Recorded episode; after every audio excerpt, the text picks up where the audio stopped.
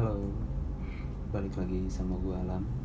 sama gue Bibin Di malam Jumat ini, gua sama Beben akan membawain segmen pengalaman horor ya benar dan akan menemani malam Jumat kalian. Jadi segera cari posisi rebahan terbaik kalian. Untuk kali ini, gua akan kedatangan narasumber dan orangnya juga mungkin baru pertama kali nih dia mau Iya, dia, dia baru pertama kali main ke channel kita Iya, mau membagi pengalaman horor dia. Jadi siapa nih bang namanya bang? Ya, nama gua Abdullah, biasa dipanggil Abdul. Jadi Enaknya sih Dullah sih dipanggilnya. siap siap siap Dula. Jadi lu kali ini mau cerita apa bang? Buat di segmen horor kali ini nih. Eh, gua kali ini pengen ceritain pengalaman gua di Gunung Lawu sih. Wah Gunung Lawu. emang banyak banget cerita horor di sana ya Eh bang terus bang ya, lanjut bang. Eh, soalnya kayak banyak sih sebetulnya kayak gua sering naik gunung tapi yang mungkin paling berkesan dan paling sering diganggunya di Gunung Lawu sebetulnya. hmm.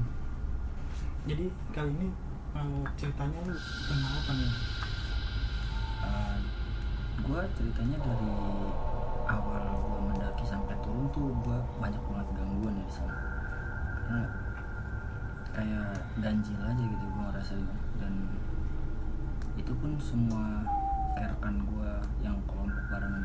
tuh dengar semua gitu dan ngalamin semua gitu. nggak cuma gua doang gitu lah berarti berarti ini bukan cuma lu doang yang ngalamin berarti satu tim lo itu ngalamin semua ya atau ngerasain pengalaman yang sama ya mungkin nggak semuanya sama tapi kayak Berbeda-beda gangguan gitu.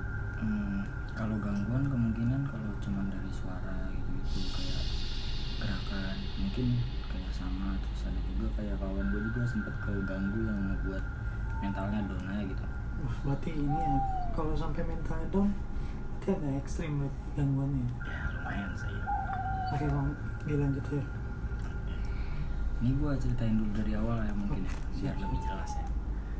Nah, pertama tuh gue dari perjalanan gue awal tuh gue dari Jakarta. Dari Jakarta tuh gue naik kereta dari Pasar Senen terus turun di stasiun Solo Jebres Jawa Tengah.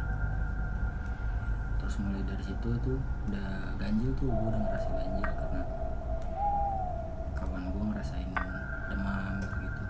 Ya mungkin karena biasa sih antusias ya kalau kayak gitu-gitu. Antusias kayak udah mulai mau berangkat udah mendekati mendekati gunung biasanya antusias aja. Tapi kayak dia ngerasa beda aja kayak ngerasa berat aja gitu jadi dari awal udah udah merasa nggak enak gitu ya terus kayak dari rombongan gue juga ya udah sih mungkin. Suki saya suki ya. Masih berpikiran positif aja mungkin ya. ya udah tenang-tenang aja masih tenang-tenangin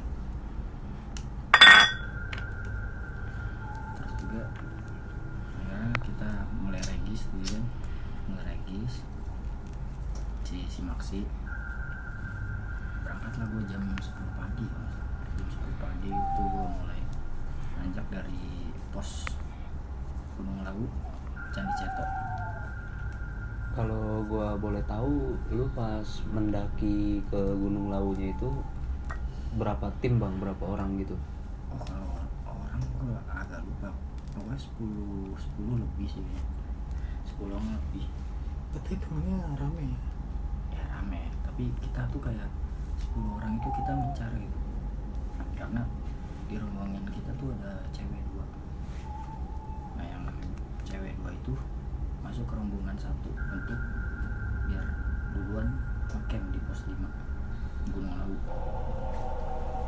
Nah, setelah itu gue kan masuk di rombongan dua ya. Itu isinya ya lima lima lah kita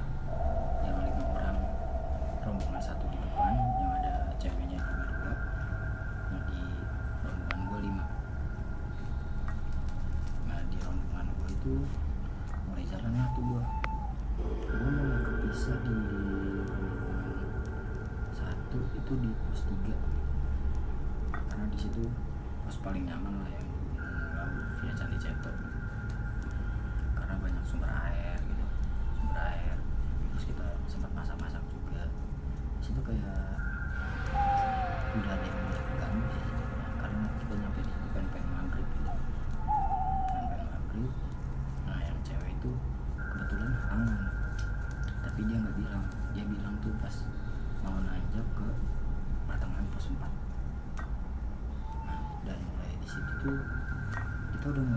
lagi tuh bisa lagi sama rombongan satu.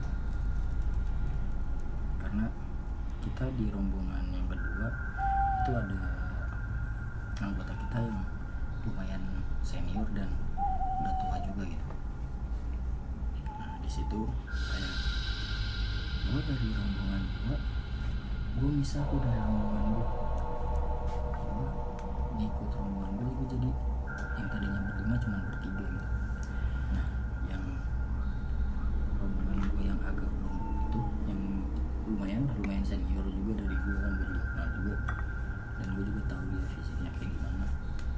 tapi baru kali itu gue ngerasain dia ketinggalan gitu. Dan gue nungguin dia di pos 4 di pos 4 itu ada kali 3 jam. Sampai gue jam setengah satu. Berarti lu waktu buat menunggu yang terpencarnya itu lumayan agak lama juga ya? Lumayan karena target target kita tuh di pos 5 dan emang mungkin orang bilang tuh kalau di Gunung Lawu via Candi Ceto tuh nggak boleh ke ke pos 4 gitu ngecamp ya. Kita menghormatin budaya sana lah. Ya udah akhirnya kita tetap maksa ke pos 5 tapi ya kita nggak mungkin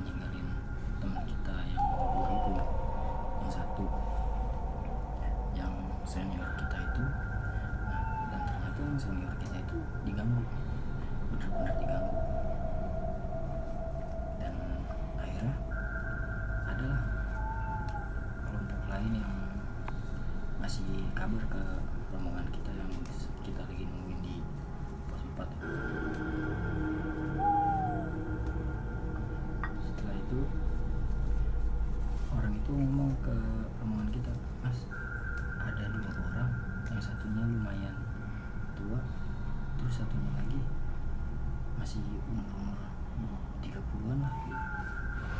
Ada tuh di pertengahan pos 4 mas yang satunya lagi tiduran dan yang satunya kayak ngerangkul aja gitu. Dan akhirnya dari kelompok gua notice kayak coba kali ya dan akhirnya dia turun tuh turun untuk nyusulin orang itu. Pas nyusulin dan bener itu dari rombongan kita. Itu dari rombongan kita.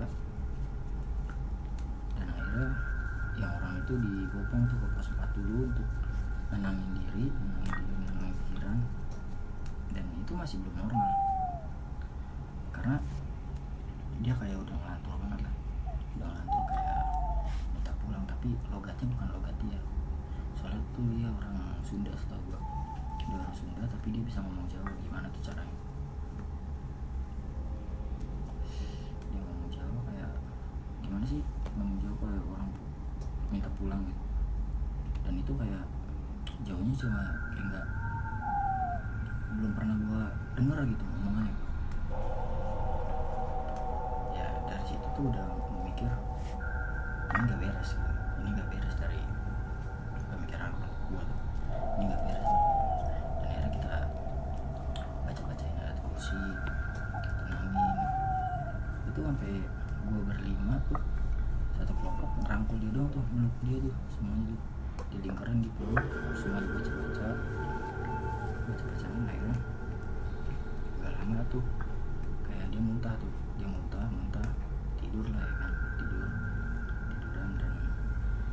kemarin ya udah kita nggak mau memutuskan untuk makin di pos 4 makin di pos 4 itu kayak satu malam sih gue ngerasa teror satu malam karena gue merasa di jam 3 malam itu ada suara telapak kaki kuda.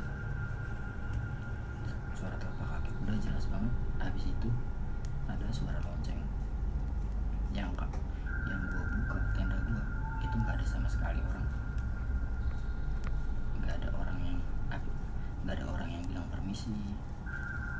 suaranya bentar misi tapi nggak ada.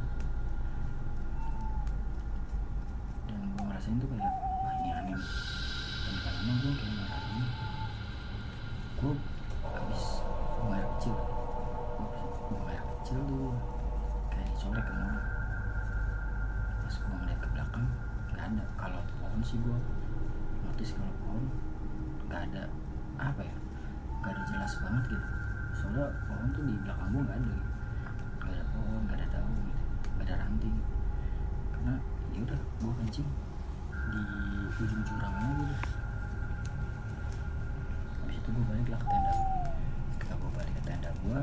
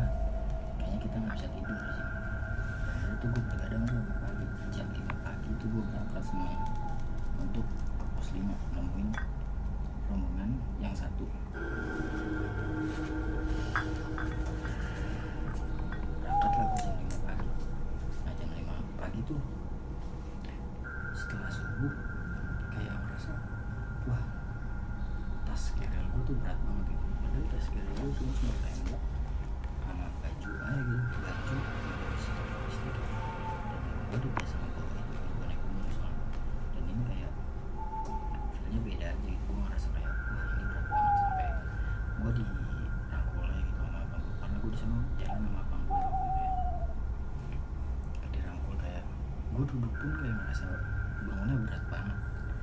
Kayak ada yang nahan nahan banget tuh pundak gue nah akhirnya ya udah gue istighfar gue istighfar. Akhirnya hilang.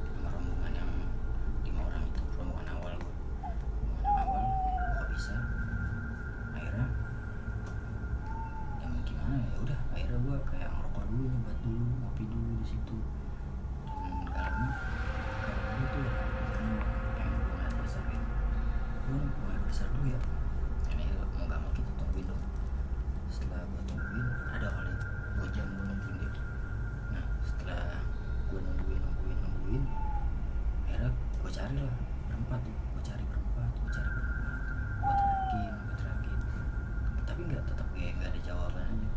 Nggak ada jawaban. Akhirnya gue berempat tuh kayak panik gitu. Ini dia ke mana nih?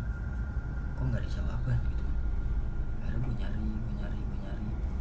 Itu sampai mau jam 5 sore ketemu. Ya mau nggak mau gue nyusulin ke rombongan pertama gue tuh yang lima orang ada ceweknya gue nyusulin ke mereka. Dan pas gue nyusulin tuh dia udah ada di situ gitu mukanya tuh kayak pucet pucet parah lah pucet kayak gimana ya udah di pojok di pojok tenda gitu. Pojok tenda kayak ditanyain lu dari mana dicariin? Kagak ada. Lu kalau kalau bercanda jangan kayak gini. Kan yang lu bercandain bukan tempat tempat tempat kayak di mall gitu kan diem aja udah. Diem diem diem. Diem. Nah di situ kayak udah tuh kayak situ ramai banget lah. Di Boyen ramai banget. Sampai gua muncak juga belum ada gangguan nah pas gua turun pas gua turun dari puncak itu yang cewek dua itu kayak dia ngeliatin pohon ngeliatin pohon. Dipanggilin nggak nyaut. Eh woi lu ngeliatin apaan? Nggak nyaut.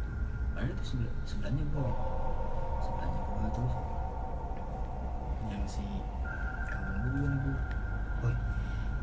turun. Sini jadi dia tetap gak nyaut akhirnya ditepok lah pundaknya. Ada yang orang Jawa tuh orang Surabaya. Orang Surabaya ditepok pundaknya. Ayo turun jadi liatin di situ dia tuh turun tapi dia mukanya kayak kosongnya gitu matanya kosong. Gimana sih kayak orang panik?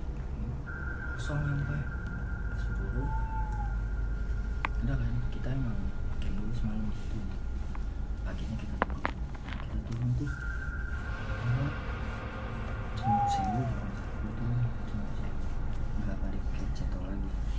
Karena gue ngelintas niat nah setelah itu pas gue ngelintas di situ belum ada gangguan tuh. Belum ada gangguan belum ada gangguan. Dan udah pengen ke pemandian putri itu gue mulai diganggu lagi. Karena di situ gue yang kepisah bukan orang lain yang kepisah gue kepisah dan kayak gue jalannya lebih cepat gitu daripada daripada dan akhirnya gue mutusin gue duduk lah buat gue nungguin rombongan gue kan. Nah itu keadaan kayak jam 4 sore kalau jam 4 sore. Gue tungguin kata gue ini kawan-kawan gue lama banget jalannya tumben banget kita turun gitu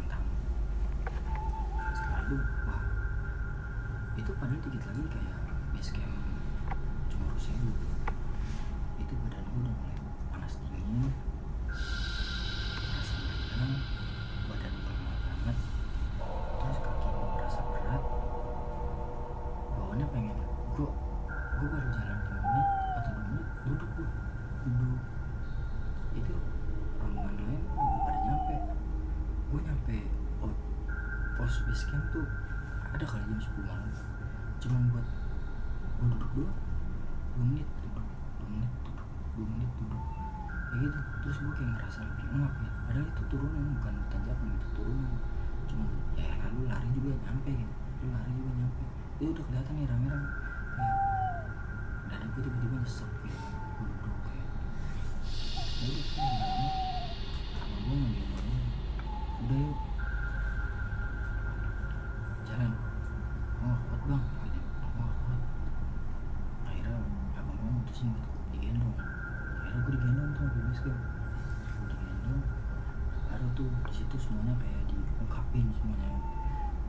itu diungkapin yang apa yang yang tadi dilihat di sana apa yang dirasain di sana itu semua diungkapin karena emang kalau lu kalau aku mau ya, lu cerita.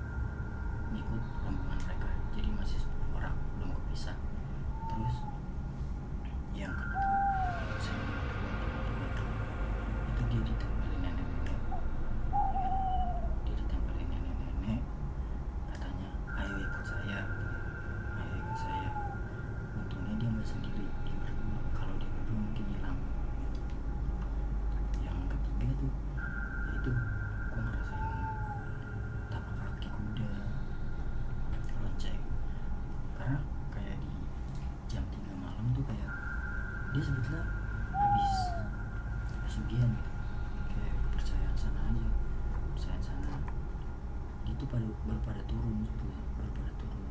Tapi emang gak berwujud. Emang gak berwujud. Gue dapat ceritanya sih dari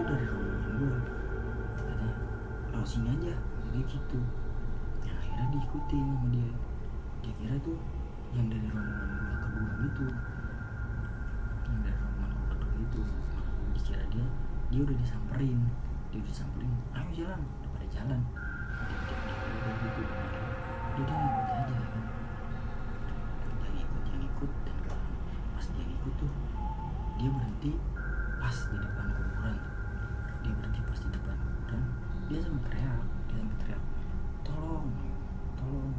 Tapi emang gak kedengeran sama gue orang kedengeran sama gue orang. Mungkin gue emang lagi asik pada ngopi gitu kan ngopi ngerokok ngopi ngerokok gila emang gak mau tiba-tiba udah tiba-tiba dia udah ditendak pucat nah yang cewek. Habis turun habis turun puncak itu dia melihat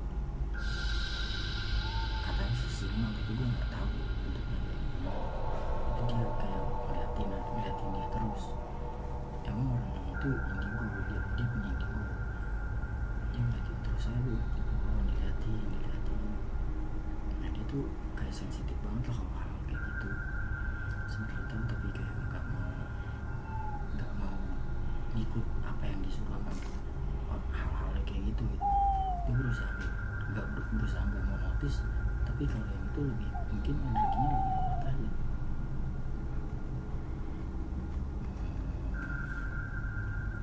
udah sih.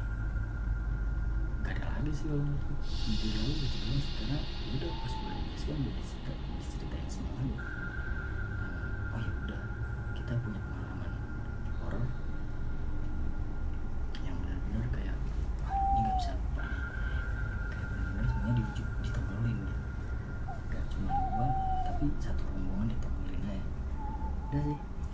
sih gitu ya, jadi buat pengalaman lu di Gunung Lawu ya bang?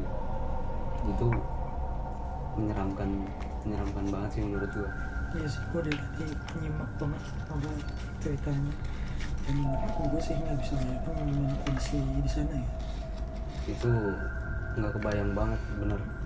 Karena kalau apa emang banyak cerita kalau di gunung itu emang tempat kerajaannya makhluk-makhluk halus kayak gitu ya oh iya terus eh, lu ada pesan-pesan nggak sih buat orang yang pemula atau orang yang baru mau naik gunung atau yang mungkin udah sering tapi eh, apa belum tahu kebiasaan kebiasaan di sana kalau pesan gue sih gue jujur gue juga masih gue juga kalau naik pasti apa ya apa karena gue masih bisa berbagi pengalaman gitu. karena gue emang senang aja awal gue senang terus gue juga awal diajak sama abang gue kalau ke mana kalau ke mana mau naik gunung mungkin buat tandemnya atau gimana gitu ya kalau untuk pesan-pesannya sih lu kalau naik gunung kalau lu takut horor lu takut mitosnya di sana gimana ya lu naik naik aja. Lu jangan pernah searching di Google mitosnya apaan. Ya itu itu yang membuat lu suges dan nggak membuat lu nggak mau naik gunung sebenarnya dan naik gunung asik asik bro. Jadi yang sebenarnya tuh kalau yang baru pemula gitu kebanyakan yang ngeliat cerita dari Google jadi lebih bikin down duluan gitu ya Iya. menurut lu? Bikin kepikiran ya. Karena itu sama. Gue juga awalnya kayak gitu. Gue awalnya juga kayak nge-search ada apa nih itu siapa nih gitu? Itu yang membuat gue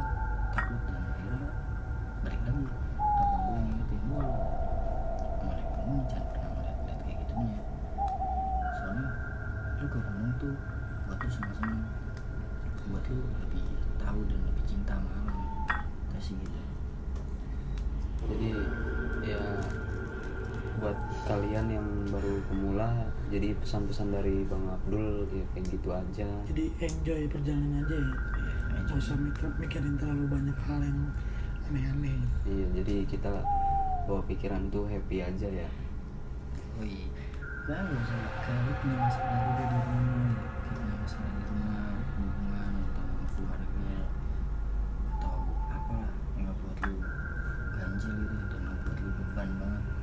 Lu bisa pas di gunung soalnya lu masih bisa teriak-teriak gitu kan. Lu bisa sharing pengalaman lu di kota gimana.